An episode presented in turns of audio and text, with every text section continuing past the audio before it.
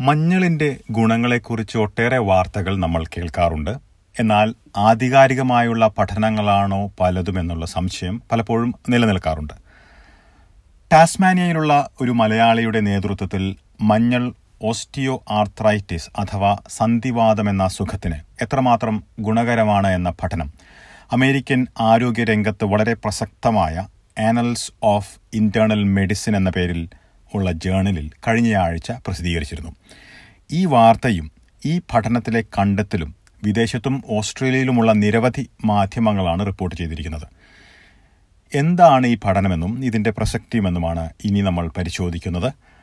പഠനത്തിന്റെ പ്രിൻസിപ്പൽ ഇൻവെസ്റ്റിഗേറ്ററായ university of ടാസ്മാനിയയിലെ മെൻസിസ് ഇൻസ്റ്റിറ്റ്യൂട്ട് ഓഫ് മെഡിക്കൽ റിസർച്ചിലെ ഡോക്ടർ ബെന്നി ആന്റണി നമുക്കൊപ്പം ചേരുന്നു. നമസ്കാരം doctor Benny Antony S B S radio മലയാളത്തിലേക്ക് സ്വാഗതം. നമസ്കാരം ടെനീസ് നന്ദി എന്നെ ഇതിലേക്ക് വിളിച്ചതിന്. ഡോക്ടർ ബെന്നി അടുത്തിടെ വന്ന പ്രസിദ്ധീകരണത്തിൽ ടെർമറിക്കിന്റെ ഗുണങ്ങളെക്കുറിച്ചാണ് ഇതിൽ പ്രധാനമായും പ്രതിപാദിക്കുന്നത്. ഓസ്റ്റിയോ ആർത്രൈറ്റിസ് എന്ന അസുഖത്തിൽ അസുഖത്തിൽ ഇത് സഹായിക്കുമെന്നാണ് പറയുന്നത്. അത് എത്രമാത്രം സഹായിക്കും? ഇതേക്കുറിച്ച് കൂടുതൽ തെളിവുകളാണോ ലഭിച്ചിരിക്കുന്നത്? എങ്ങനെയാണ് ഈ പഠനം നടത്തിയത്? ഇക്കാര്യങ്ങളാണ് നമ്മൾ മനസ്സിലാക്കാൻ ശ്രമിക്കുന്നത്. പല പഠനങ്ങളും പല ചർച്ചകളും ഇതേക്കുറിച്ച് കൂടുതൽ മുൻപ് നമ്മൾ കേട്ടിട്ടുണ്ടെങ്കിലും ഇത് എത്രമാത്രം വ്യത്യസ്തമാണ്? യൂണിവേഴ്സിറ്റി ഓഫ് ടാസ്മാനിയയിൽ ഞങ്ങൾ ഈ പഠനം നടത്താൻ ഉദ്ദേശിച്ചത് ഓസ്റ്റിയോ ആർത്രൈറ്റിസ് എന്ന അസുഖത്തെക്കുറിച്ചാണ്. ഈ ഓസ്റ്റിയോ ആർത്രൈറ്റിസ് എന്ന് വെച്ച് കഴിഞ്ഞാൽ സന്ധിവാദം അല്ലെങ്കിൽ മുട്ട് തേയ്മാനം എന്നൊക്കെ നാട്ടിൽ അറിയപ്പെടുന്ന അസുഖം. ഈ മഞ്ഞളിനെ കുറിച്ച് ഒരുപാട് അസുഖങ്ങൾക്ക് പ്രിലിമിനറി എവിഡൻസ് എന്ന് പറയും. അതായത് നമ്മുടെ ഈ മൗസ് മോഡൽസിലും അല്ലെങ്കിൽ ഈ മൗസ് മോഡൽസ് എന്ന് വെച്ചാൽ എലികളിലൊക്കെ പരീക്ഷണം നടത്തുന്ന ആളുകൾ അല്ലെങ്കിൽ സെൽ ലൈൻസ് ഓരോ പെറ്റ് ഡിഷസിലൊക്കെ സെൽ ലൈൻസ് വെച്ചിട്ട് പരീക്ഷണം നടത്തുന്ന ആൾക്കാർ ഒരുപാട് അസുഖങ്ങൾക്ക് അതായത് ക്യാൻസറിന് പിന്നെ അതുപോലെ തന്നെ വൂണ്ട് ഹീലിംഗ് പെട്ടെന്ന് മുറിവ് ഭേദമാകാം. അങ്ങനെ ഒരുപാട് തെളിവുകൾ പ്രിലിമിനറി തെളിവുകൾ വന്നിട്ടുണ്ട്. പക്ഷേ ക്ലിനിക്കൽ എവിഡൻസ് എന്ന് പറയും അതായത് രോഗികളിൽ പരീക്ഷിച്ചിട്ടുള്ള എഫക്റ്റീവ്നെസ് അത് റാൻഡമൈസ് ട്രയൽസ് വഴി വളരെ കുറവാണ്. അപ്പോൾ ഞങ്ങളിവിടെ ശ്രമിച്ചിരിക്കുന്നത് എന്തിനാണെന്ന് വെച്ചാൽ നമ്മൾ മുട്ട് തേയ്മാനത്തിന് വേണ്ടിയിട്ട് ഈ മഞ്ഞളിനെ എങ്ങനെ ഉപയോഗപ്പെടുത്താം എന്നാണ് പരീക്ഷണം നടത്താൻ ഞങ്ങൾ ശ്രമിച്ചിരിക്കുന്നത്. ഡോക്ടർ പോളി പഠനം നടത്തിയ രീതിയെ കുറിച്ച് കൂടി ഒന്ന് വിവരിക്കാമോ? ഞങ്ങൾ എഴുപത് മുട്ട് തേയ്മാനമുള്ള ആളുകളെ എടുത്തു. എന്നിട്ട് അതിൽ പകുതി ആളുകൾക്ക് നമ്മൾ മഞ്ഞൾ എക്സ്ട്രാക്റ്റ് കൊടുത്തു. ഈ മഞ്ഞൾ എക്സ്ട്രാക്റ്റ് എന്ന് പറയുമ്പോൾ നമ്മൾ ജസ്റ്റ് ഒരു സ്പൈസ് നേരിട്ടെടുക്കുന്ന പോലത്തെ സ്പൈസ് അല്ല. പക്ഷേ അതൊരു എൻഹാൻസ്ഡ് എക്സ്ട്രാക്ട് അതായത് നമ്മളതിൽ സിന്തസൈസ് ചെയ്ത് ആ കെമിക്കൽ കോമ്പസിഷൻ സ്റ്റാൻഡർഡൈസ് ചെയ്തിട്ടുള്ള ഒരു മഞ്ഞൾ എക്സ്ട്രാക്റ്റ് നമ്മൾ കൊടുത്തു. ബാക്കി പകുതി ആളുകൾക്ക് മഞ്ഞൾ എക്സ്ട്രാക്റ്റ് പോലെ തന്നെ ഇരിക്കുന്ന പ്ലസീബോ അതുപോലെ തന്നെ ഇരിക്കുന്ന പ്ലസീബോ ക്യാപ്സ്യൂൾ കൊടുത്തു. എന്നിട്ട് നമ്മൾ മൂന്ന് മാസം ഇവരെ ഫോളോ ചെയ്തു. അപ്പം ഞങ്ങളിവിടെ ആദ്യം നോക്കിയത് മഞ്ഞൾ കഴിച്ച ആൾക്കാർക്ക് വേദന ഈ മഞ്ഞൾ കഴിക്കാത്ത ആൾക്കാരുമായിട്ട് എത്രത്തോളം വ്യത്യാസമുണ്ട് എന്നുള്ളതാണ്. അപ്പോൾ ഞങ്ങൾ കണ്ടെത്തിയിരിക്കുന്നത് എന്താണെന്ന് വെച്ച് കഴിഞ്ഞാൽ ഈ മഞ്ഞൾ കഴിക്കുന്ന ആൾക്കാരിൽ കമ്പയർഡ് ടു പ്ലസീബോ ഗ്രൂപ്പ് രണ്ട് പ്ലസീബോ കഴിക്കുന്ന ആൾക്കാർക്കും വേദന കുറയും മഞ്ഞൾ കഴിച്ച ആൾക്കാർക്കും വേദന കുറയും. That's what is called a placebo effect ഉണ്ടാവും പ്ലസീബോ ഉണ്ടാവും. പക്ഷേ മഞ്ഞൾ കഴിച്ച ആളുകൾക്ക് ഈ പ്ലസീബോ കഴിച്ച ആളുകളെക്കാളും കുറച്ചുകൂടെ കൂടുതൽ വേദന കുറവുണ്ടായിരുന്നു.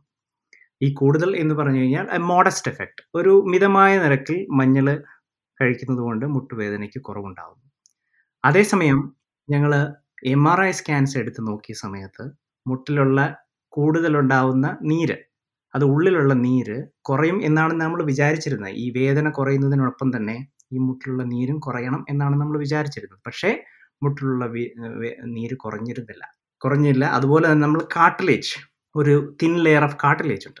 ആ ഒരു കാട്ടിലേജും അതിലെ കോമ്പോസിഷൻ എന്ന് പറയും. അത് ആ കാർട്ടിലേജിന്റെ ക്വാളിറ്റി അത് ഇംപ്രൂവ് ചെയ്യും എന്നാണ് നമ്മൾ വിചാരിച്ചത് ഓവർ ത്രീ മന്ത്സ് അതും ഇംപ്രൂവ് ചെയ്തില്ല. ഓക്കെ. പല ഭാഗങ്ങളിലും പല കാര്യങ്ങളിലും മെച്ചപ്പെട്ട സാഹചര്യം ഇവിടെ കാണുന്നുണ്ടെങ്കിലും പലയിടത്തും അതിന് നേട്ടങ്ങൾ കാണുന്നില്ല ഈ പഠനത്തിൽ നിന്നും. എന്നിട്ടും ഇതൊരു പ്രധാനപ്പെട്ട പ്രസിദ്ധീകരണത്തിൽ അമേരിക്കയിലെ ഏറ്റവും പ്രധാനപ്പെട്ട പ്രസിദ്ധീകരണങ്ങളിൽ പെടുന്ന ഒരു പ്രസിദ്ധീകരണത്തിൽ പുറത്തു വന്നു. അത് എത്രമാത്രം പ്രസക്തമാണ് ഈ മെഡിക്കൽ രംഗത്തെ സംബന്ധിച്ചിടത്തോളം? അതെ. ഈ പഠനം ആനൽസ് ഓഫ് ഇന്റേണൽ മെഡിസിൻ എന്ന ജേണലിലാണ് വന്നിരിക്കുന്നത്. ഈ ആനൽസ് ഓഫ് ഇന്റേണൽ മെഡിസിൻ എന്ന് പറഞ്ഞാൽ അമേരിക്കൻ കോളേജ് ഓഫ് ഫിസിഷ്യൻസിന്റെ ഒഫീഷ്യൽ ജേണലാണ് നമ്മൾ മെഡിക്കൽ രംഗത്ത് നമ്മൾ ജേണൽസിനെ കാറ്റഗറൈസ് ചെയ്യുന്ന അല്ലെങ്കിൽ അതിന്റെ ക്വാളിറ്റി ഇവാലുവേറ്റ് ചെയ്യുന്ന ഒരു മെട്രിക്സ് ആണ് ഇമ്പാക്ട് ഫാക്ടർ അപ്പോൾ അങ്ങനെ വെച്ച് നോക്കുമ്പോൾ ഇന്റേണൽ മെഡിസിൻ വിഭാഗത്തിൽ ഉയർന്ന ഇമ്പാക്ട് ഫാക്ടർ അല്ലെങ്കിൽ ഉയർന്ന ക്വാളിറ്റിയുള്ള ജേണലാണ് ആനൽസ് ഓഫ് ഇന്റേണൽ മെഡിസിൻ അപ്പം അങ്ങനെയുള്ള ഒരു ഒരു ജേണൽ നമ്മൾ ഈ ഫൈൻഡിങ് എടുക്കുന്നത് purely because of the methodology എന്ന് പറയും. അതായത് നമ്മൾ ഉപയോഗിച്ചിരിക്കുന്ന മെത്തേഡ്സ് അതായത് ഞാൻ ഇതിനകത്ത് ഉപയോഗിച്ചിരിക്കുന്ന റാൻഡമൈസേഷൻ അതായത് പ്ലസീവോയും പേഷ്യൻസിനെ എങ്ങനെ പ്ലസീവോ ഗ്രൂപ്പാക്കി എങ്ങനെ ട്രീറ്റ്മെന്റ് ഗ്രൂപ്പാക്കി അവരെ അവരിതെന്തെങ്കിലും തിരിച്ചറിഞ്ഞിരുന്നോ അതിന്റെ ക്വാളിറ്റി ഓഫ് ദ സ്റ്റഡി എന്ന് പറയും. ഓൾദോ ഇത് ചെറിയ സ്റ്റഡി ആണെങ്കിലും ക്വാളിറ്റി വൈസിൽ ഇത് വളരെ നല്ലൊരു സ്റ്റഡി ആയിരുന്നു. അതുകൊണ്ടാണ് അത്രയും കൂടിയ ഒരു ഇമ്പാക്ട് ഫാക്ടറുള്ള ഒരു ജേണലിൽ ഇത് പബ്ലിഷ് ചെയ്യാൻ പറ്റിയത്. അതിന് പുറമെ വേദന കുറയുന്നതിനൊപ്പം തന്നെ അതിന്റെ കൂടെ സ്ട്രക്ചറൽ എഫക്ട്സും അതായത് സ്ട്രക്ചറിൽ എന്ത് സംഭവിക്കുന്നു എന്നും കൂടെ എക്സ്പ്ലോർ ചെയ്തതുകൊണ്ടാണ് ഇത് ഇത്ര നല്ലൊരു ജേണലിൽ പബ്ലിഷ് ചെയ്യാൻ പറ്റിയത്. ഡോക്ടർ ബെനി ഇപ്പോൾ ഓസ്റ്റിയോ ആർത്രൈറ്റിസ് എന്ന അസുഖത്തിന് ഒരു പരിഹാരം നിലവിലുണ്ടോ? അല്ലെങ്കിൽ അതിന് ഏതൊക്കെ തരത്തിലുള്ള മാർഗങ്ങളാണ് ഇപ്പോൾ നിലവിലുള്ളത്? പിന്നെ അതുകൂടാതെ ഈ പഠനത്തിൽ നിന്ന് എത്രമാത്രം ഒരു പരിഹാരം ഇതിൽ നിന്ന് ലഭ്യമായിട്ടുണ്ട് ഈ പഠനത്തിൽ നിന്ന്? ഓക്കെ. ഓസ്റ്റിയോ ആർത്രൈറ്റിസ് അല്ലെങ്കിൽ സന്ധിവാദം അല്ലെങ്കിൽ മുട്ട തേയ്മാനം എന്നൊക്കെ നാട്ടിൽ പറയുന്ന ആൾക്കാർക്ക് ഈ ഓസ്റ്റിയോ ആർത്രൈറ്റിസ് എന്ന അസുഖം എന്ന് പറഞ്ഞു കഴിഞ്ഞാൽ സന്ധികളിൽ ഉണ്ടാവുന്ന ഒരു ഡീജനറേറ്റീവ് ഡിസീസ്.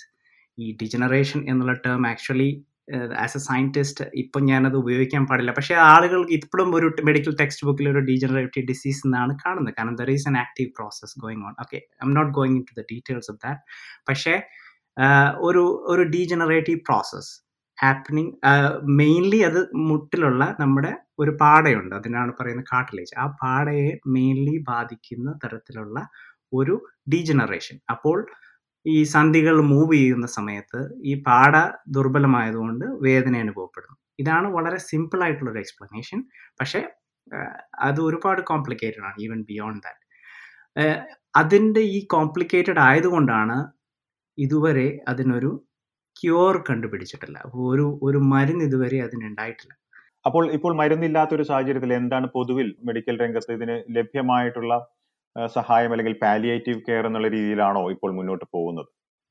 അതെ സോ പാലിയേഷൻ അല്ലെങ്കിൽ എങ്ങനെയെങ്കിലും പേഷ്യന്റിന്റെ ഡിസ്കംഫേർട്ട് അതായത് ദറ്റ് ഇൻക്ലൂഡ്സ് എന്താണ് വേദന പിന്നെ ഡിസ്ഫങ്ഷൻ പല കാര്യങ്ങളും ചെയ്യാൻ പറ്റാഴിക ഈ കാര്യങ്ങൾ എങ്ങനെയെങ്കിലും കുറയ്ക്കുക അല്ലെങ്കിൽ എങ്ങനെയെങ്കിലും പേഷ്യന്റിനെ ഇമ്പ്രൂവ് ചെയ്യുക എന്നുള്ളതാണ് നമ്മുടെ ലക്ഷ്യം. മെയിൻലി ഇപ്പോൾ കറണ്ട് ട്രീറ്റ്മെന്റ് സ്ട്രാറ്റജീസ് അപ്പോൾ അതിനുവേണ്ടി മെയിൻലി ഉപയോഗിക്കുന്ന മരുന്നുകൾ എന്ന് പറയുമ്പോൾ ഞാനിവിടെ പറയുന്ന രണ്ട് വിഭാഗങ്ങളായിട്ട് നമുക്ക് ഈ മരുന്നുകളെ ചികിത്സിക്കാം. ഒന്ന് ഫാർമക്കോളജിക്കൽ ട്രീറ്റ്മെന്റ് ഫാർമക്കോളജിക്കൽ ട്രീറ്റ്മെന്റ് എന്ന് പറയുന്നത് നമ്മൾ മരുന്നുകൾ കൊടുത്തുകൊണ്ടുള്ള ചികിത്സ. വേറെ ഒന്ന് നോൺ ഫാർമക്കോളജിക്കൽ നോൺ ഫാർമക്കോളജിക്കൽ എന്ന് പറയുമ്പോൾ മരുന്നുകളില്ല. പകരം അവർക്ക് എക്സസൈസ് അങ്ങനെയുള്ള കാര്യങ്ങൾ ചെയ്യുന്ന വേറൊരു ചികിത്സ ഇതിൽ ഇപ്പോൾ കോർ ട്രീറ്റ്മെന്റ് ഗൈഡ് ലൈൻസ് അതായത് നമ്മൾ പറയും ഒരു ഡോക്ടർ എങ്ങനെ ചികിത്സിക്കണം എന്നുള്ളതിൽ ഫസ്റ്റ് ലൈൻ ഓഫ് ട്രീറ്റ്മെന്റ് വരുന്നത് എക്സസൈസ് ആണ്. അത് എന്തുകൊണ്ടെന്ന് വെച്ച് കഴിഞ്ഞാൽ ഈ എക്സസൈസും വെയിറ്റ് റിഡക്ഷൻ അതായത് ഓവർ വെയിറ്റ് അല്ലെങ്കിൽ ഒബീസിറ്റി ആയിട്ടുള്ള ആളുകൾ ആണെങ്കിൽ അവരുടെ വെയിറ്റ് കുറയ്ക്കുക എക്സസൈസ് ചെയ്യുക ഇതിനാണ് ഏറ്റവും കൂടുതൽ തെളിവ്. ഈവൻ ബെറ്റർ ദാൻ ഈ മരുന്ന് കഴിക്കുന്നതിനേക്കാളും ബെറ്റർ എഫക്റ്റ് ഇതിനാണെന്നാണ് കറണ്ട് എവിഡൻസ് അതുകൊണ്ട് തന്നെ ഞാൻ അതിലേക്ക് പോകുന്നില്ല. ഈ എക്സസൈസുകളിൽ പല പല എക്സസൈസുകളുണ്ട് തായ്ച്ചിയുണ്ട് യോഗ ഉണ്ട് പിന്നെ സ്ട്രെങ്തനിങ് എക്സസൈസസ് ഉണ്ട് വാട്ടർ എക്സസൈസ് അല്ലെങ്കിൽ അക്വാട്ടിക് എക്സസൈസസ് ഇങ്ങനെ പല രീതിയിലുള്ള എക്സസൈസുകളുണ്ട് ആക്ച്വലി ഞാനിപ്പോൾ ഒരു പഠനം നടത്തിക്കൊണ്ടിരിക്കുന്നത് യോഗയും ഒരു സ്ട്രെങ്തനിങ് എക്സസൈസും തമ്മിൽ കമ്പയർ ചെയ്തുകൊണ്ടുള്ള ഒരു പഠനം ഇപ്പോൾ ഓൾറെഡി ഞാനിവിടെ മെൻസീസിൽ നടത്തിക്കൊണ്ടിരിക്കുന്നുണ്ട്. അത് അത് വേറൊരു വേറൊരു വിഭാഗം. നമുക്കിപ്പോൾ ഈ മരുന്നുകളുടെ കാര്യത്തെക്കുറിച്ച് സംസാരിക്കുകയാണെങ്കിൽ ഈ നമ്മളും മിതമായിട്ടുള്ള ഒരു വേദന കുറവ് മാത്രമാണ് ഇതിൽ കണ്ടെത്തിയിരിക്കുന്നത് ഏത് മുട്ടുവേദനയിൽ കണ്ടെത്തിയിരിക്കുന്നത്. പക്ഷേ വേറെ മരുന്നുകളും ഇതുപോലെ തന്നെ ഒരു എഫക്റ്റേ കാണാ കണ്ടതുകൊണ്ട് നമ്മുടെ പഠനം പ്രസക്തമാകും. ഡോക്ടർ ഇനി ഈ കാര്യത്തിൽ ചോദിക്കാനുള്ള ഇപ്പൊ ടെർമറിക്കിന്റെ ഒരു മരുന്ന് എന്ന രീതിയിൽ അതിന്റെ ഒരു എക്സ്ട്രാക്ട് ആണല്ലോ ഇതിന് ഉപയോഗിക്കുന്നത്. അത് ഏത് ഏത് തരം എക്സ്ട്രാക്ട് ആണ് അതിന് ഉപയോഗിക്കുന്നതും? അതുപോലെ തന്നെ അത് ഇപ്പൊ മഞ്ഞൾ അതുപോലെ തന്നെ നമ്മൾ ഭക്ഷണത്തിൽ ഉപയോഗിക്കുന്നുണ്ടല്ലോ. അങ്ങനെ താരതമ്യം ചെയ്യുമ്പോൾ ഒന്ന് വിശദീകരിക്കാമോ? അതിന്റെ ഒരു വ്യത്യാസങ്ങൾ എന്താണെന്ന്? അതെ അതൊരു വളരെ പ്രധാനപ്പെട്ട ചോദ്യം തന്നെയാണ് ഡെനിസ്. കാരണം ഈ ഒരു പഠനം വന്ന് ഇത് പല രീതിയിൽ ഇപ്പോൾ ഇപ്പോൾ മീഡിയയിൽ ഇപ്പോൾ ടി വിയിലാണെങ്കിലും ഇത് റിപ്പോർട്ട് ചെയ്തിട്ടുണ്ട്. പല രീതിയിലും ആളുകൾ ഇത് മിസ്ഇന്റർപ്രറ്റ് ചെയ്യാൻ സാധ്യതയുണ്ട്. അപ്പോൾ ആ ഒരു സാഹചര്യത്തിൽ ഇതിനെക്കുറിച്ച് വളരെ ഒരു ക്ലാരിറ്റി തരാൻ ഞാൻ ആഗ്രഹിക്കുന്നു. അത് എങ്ങനെയാണെന്ന് വെച്ചാൽ നമ്മൾ നോർമൽ സ്പൈസ് നമ്മൾ കാണുന്ന നോർമലായിട്ട് നമ്മൾ കിട്ടുന്ന ഡ്രൈഡ് ആയിട്ടുള്ള ടേമറിക് ആക്ച്വലി അത് കണ്ടെയ്ൻ ചെയ്യുന്നത് നമ്മൾ ഏറ്റവും ആക്റ്റീവായിട്ടുള്ള കോമ്പണന്റ് എന്ന് പറയുന്നത് കുർക്കുമിനാണ്. ഈ കുർക്കുമിൻ എന്ന് പറയുന്ന ഒരു നോർമൽ ഒരു മഞ്ഞളിൽ ആകെ ഉള്ളത് ഒരു അഞ്ച് മുതൽ ആറ് ശതമാനം വരെ. അത് തന്നെ നമ്മൾ രണ്ട് മെയിൻ വെറൈറ്റി ഓഫ് മഞ്ഞളുകളുണ്ട്. അതിൽ ഒന്നാണ് മെഡ്രാസ് വെറൈറ്റി അല്ലാത്ത രണ്ടാമത്തെ വെറൈറ്റിയാണ് ആലപ്പി വെറൈറ്റി ഇതിൽ ഈ ആലപ്പി വെറൈറ്റിയിലാണ് ഏറ്റവും കൂടുതൽ കുർക്കുമിൻ കണ്ടന്റ് ഉള്ളത്. അതായത് അഞ്ച് മുതൽ ആറ് ശതമാനം വരെ അത്രയേ ഉള്ളൂ. അതും കൂടെ ആലോചിക്കുന്നത് നമ്മൾ അഞ്ച് മുതൽ ആറ് ശതമാനമേ ഉള്ളൂ നമ്മൾ നോർമലായിട്ട് കഴിക്കുന്ന മഞ്ഞളിലുള്ളത്. അതിൽ തന്നെ നമ്മൾ കഴിച്ചു കഴിഞ്ഞാൽ നമ്മൾ ഈ ഈ കുർക്കുമിൻ ഒരു ഒരു ഒരു കുഴപ്പമുണ്ട്. അത് എന്താണെന്ന് വെച്ചാൽ നമ്മൾ ബയോഅബ്സോപ്ഷൻ കുറവ് എന്ന് പറയും. അതായത് നമ്മൾ കഴിച്ചു കഴിഞ്ഞാലും അത് നമ്മുടെ വയറ്റിനുള്ളിൽ നിന്ന് അത് നമ്മുടെ ബ്ലഡ് സ്ട്രീമിലേക്ക് കയറില്ല. കാരണം നമ്മുടെ സ്മോൾ ഇന്റസ്റ്റൈനിൽ നിന്നുള്ള അബ്സോപ്ഷൻ വളരെ മോശമാണ് അതുകൊണ്ട് ഒരുപാട് റിസർച്ച് ഈ ആക്ച്വലി മരുന്നുണ്ടാക്കുന്ന കമ്പനികൾ ഒരുപാട് പേര് ഈ ബയോ ഓപ്ഷൻ ഇങ്ങനെ കൂട്ടാം എന്ന് ശ്രമിക്കുന്നുണ്ട്. അപ്പോൾ ഇപ്പം നമ്മുടെ മരുന്നിലേക്ക് വരുവാണെങ്കിൽ അപ്പം ഞാൻ പറഞ്ഞു വന്നതെന്ന് വെച്ച് കഴിഞ്ഞാൽ നോർമൽ മഞ്ഞൾപ്പൊടി നമ്മൾ ഒരുപാട് കഴിച്ചതുകൊണ്ട് നമുക്ക് വിചാരിച്ച അത്ര ഗുണം കിട്ടണമെന്നില്ല. എന്ന് കരുതി അത് കഴിച്ചുകൊണ്ട് കുഴപ്പമുണ്ടെന്നല്ല. അത് കഴിച്ചുകൊണ്ട് നമ്മൾ ഈ ഒരു മെഡിസിനൽ ഡോസിൽ ഉപയോഗിക്കുന്ന ഒരു ഗുണം കിട്ടണം എന്നില്ല. ഞങ്ങൾ ഈ സ്റ്റഡിയിൽ ഉപയോഗിച്ചിരിക്കുന്നത് എങ്ങനെയാണെന്ന് വെച്ച് കഴിഞ്ഞാൽ ട്വന്റി പെർസെന്റ് കുർക്കുമിനോയിഡ്സ് അതായത് ഈ ട്വന്റി പെർസെന്റ് കുർക്കുമിനോയിഡ്സ് എന്ന് പറഞ്ഞാൽ it's a bio enhanced version അതൊരു അതിന്റെ പൊട്ടൻഷ്യൽ കൂട്ടിയിട്ടുള്ളതാണ്. കാരണം കുർക്കുമിൻ തന്നെ ടെർമറിക്കിൽ നിന്ന് തന്നെ എക്സ്ട്രാക്ട് ചെയ്യുന്ന ഒരു ഓയിലും കൂടെ കമ്പൈൻ ചെയ്ത് കഴിയുമ്പോൾ ഈ കുർക്കുമിന്റെ ബയോ അബ്സോർപ്ഷൻ കൂടുന്നതായിട്ട് കണ്ടെത്തിയിട്ടുണ്ട്. അതുകൊണ്ട് ഈ ടെർമറിക്കിൽ നിന്ന് തന്നെ എക്സ്ട്രാക്ട് ചെയ്തിരിക്കുന്ന ഒരു ഓയിൽ ഉണ്ട്. ടെർമറിക് ഓയിൽ എന്ന് പറയും. ഈ ടെർമറിക് ഓയിലും കൂടെ കമ്പൈൻ ചെയ്തിട്ടുള്ള കുർക്കുമിനോട് ഇരുപത് ശതമാനവും ബാക്കി എൺപത് ശതമാനവും നമ്മളൊരു പോളിസാക്രൈഡ് റിച്ച് കോമ്പൗണ്ട് എന്ന് പറയും. ഈ പോളിസാക്രൈഡ് റിച്ച് കോമ്പൗണ്ട് ഇതൊക്കെ ഇൻഡിവിജ്വലി വേറെ ലാബുകളിൽ എക്സ്ട്രാക്ട് ചെയ്ത് ഇത് രണ്ടും കൂടെ ഞാൻ ഇവരോട് രണ്ട് കമ്പനികൾ ബേസ്ഡ് ആയിരുന്നു. ഇവരെ രണ്ടും കൂടെ കമ്പൈൻ ചെയ്ത് ഈ പ്രൊഡക്റ്റ് കമ്പൈൻ ചെയ്തിട്ടാണ് ഈ ഒരു ക്യാപ്സ്യൂൾ ഈ പഠനത്തിന് വേണ്ടി ഞാൻ തയ്യാറാക്കിയിരിക്കുന്നത്. ഈ ക്യാപ്സ്യൂൾ അതുകൊണ്ട് തന്നെ നമ്മളത് ഒരു കടകളിൽ പോയാൽ പോലും നമുക്കത് വേണ്ട രീതിയിൽ കിട്ടണം എന്നില്ല. സോ അറ്റ് ദ മോമെന്റ് ഇങ്ങനത്തെ പ്രശ്നങ്ങൾ ഉണ്ടാവാം അതായത് പലരും പല രീതിയിൽ സ്റ്റാൻഡർഡൈസ് ചെയ്യും.